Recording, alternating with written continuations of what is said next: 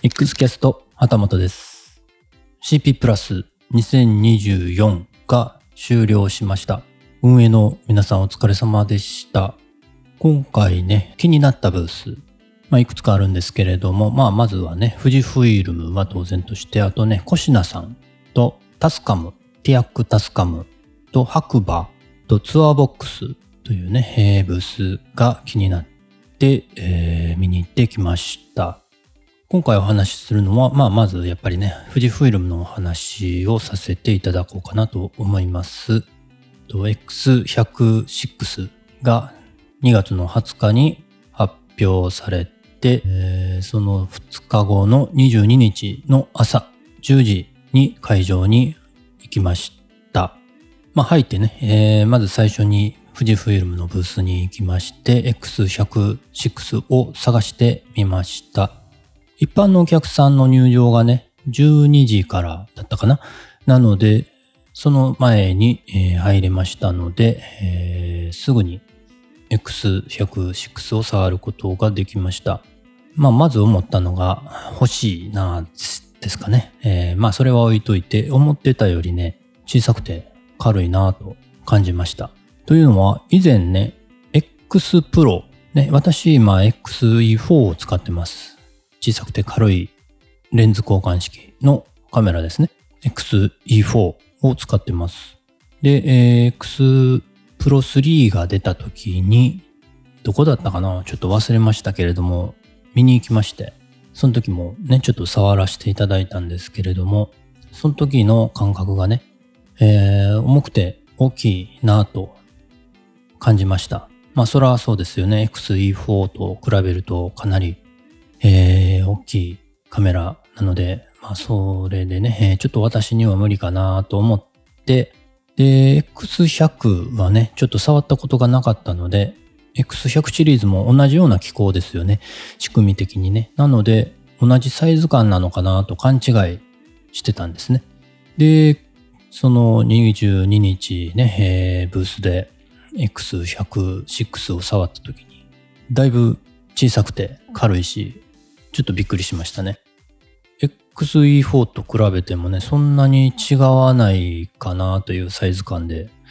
これにね、レンズ、XE4 の方にレンズ何かつけたらね、X106 の方が圧倒的に、えーミニマムなね、えーものになるのかなという気がして、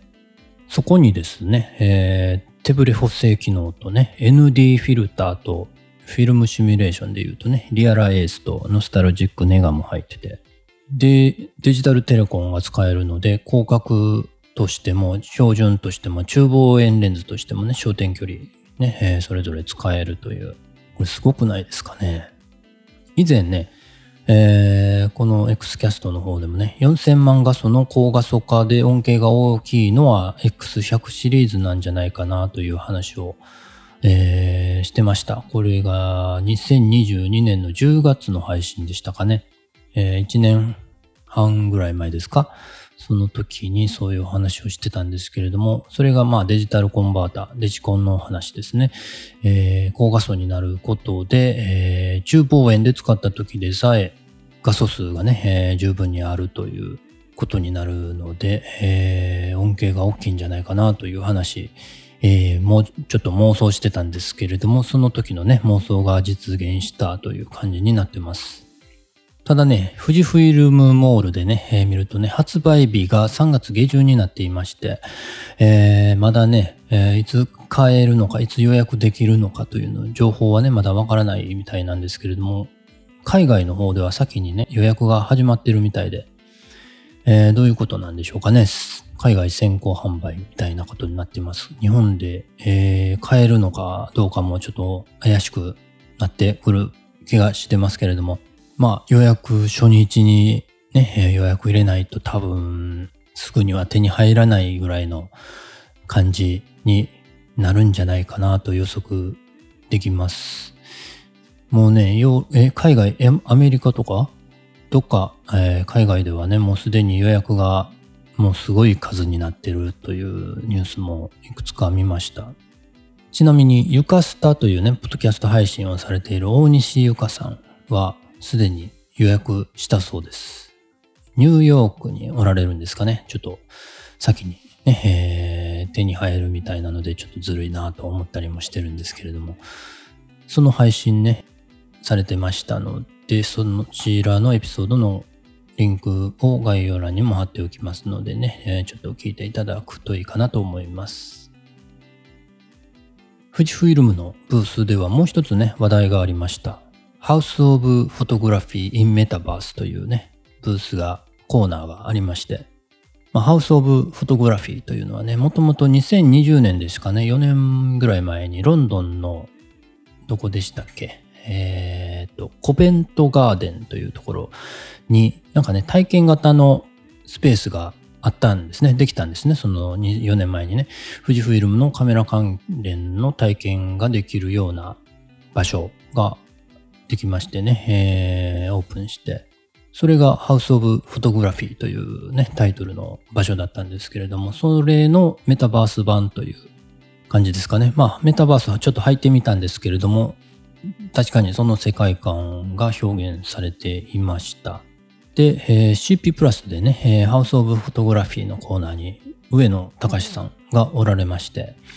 なんでここに上野さんがおるのかなと、ちょっとね、えー、最初は疑問に思ったんですけれども、ちょっとお話をね、えー、伺うことができました。富士フィルムのね、カメラを最近始めたという人はもしかするとね、上野さんご存知ないかもしれないですけれども、上野隆さんといえば X シリーズの商品企画をね、ずっとされてきた、えー、方で、X シリーズのレジェンド的存在とも言えるかなと思います。でね、その、実はこの House of Photography in Metaverse は上野さんが企画をされたそうです。会期中もね、上野さんがアバターになってパソコン内でね、えー、メタバースに入っておられました。なんかね、一般の人のメタバースのアバターと違って、上野さんのアバターちょっと見せていただいたんですけれども、顔にね、えー、上野さんの画像が貼られてあって、えー、見たらすぐ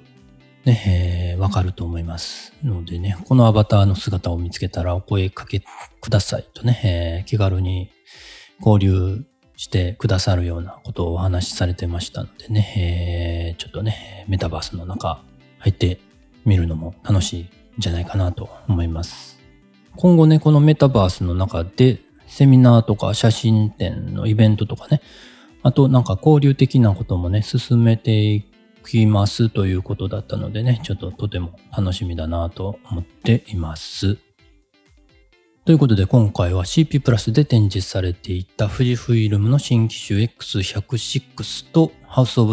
House of Photography in Metaverse についてお話ししました。私もね、メタバース時々入ってますのでね、えー、ちなみに名前は HTMT41 にしています。見つけたらね、えー、交流していただければ嬉しいです。と言いつつね、どうやって交流するのかよくまだ分かってないんですけれども、まあ、時間決めてね、一緒にメタバースに入るというのも面白いかなと思ったりします。いつがいいですかね。例えば明日の昼とか、29日の昼とかね。まあちょっとその両日ね、お昼頃入ってみようかなと思ってますので、ご都合が合えばぜひね、えー、入ってみてください。なんかマイクもね、えー、会員登録するとマイクも使えるらしいので、もしかしたらお話ができるかもしれません。ちょっとやってみないと何ができるのかいまいちまだ分かってませんのでね、えー、ちょっとテストがてらね、お付き合いいただける方がいれば嬉しいかなと思います。それからね、えー、ちょっと話変わりますけれども、この配信をね、えー、お聞きいただいている関西方面の方で、もしね、ポッドキャストとか音声配信にね、ご興味ある方がおられましたら、ちょっとイベントをね、紹介させていただきたいんですけれども、今週の土曜日3月2日に、えー、京都の FabCafe というところで、 LISTEN という音声配信プラットフォームサービス主催のイベントがあります。えー、ポッドキャストを作ってみようという時間もあります。その場でね、サクッとポッドキャスト番組を始めることができてしまいます。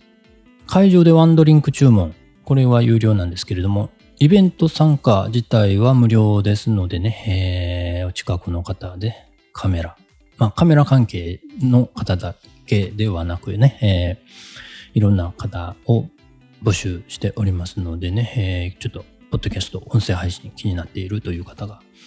おられましたら、ぜひ参加してみてください。あと10人ぐらい空きがあるのかなと思います。私も参加の予定になっていますので、概要欄にリンクを貼っておきます。X キャスト、旗本でした。それではまた。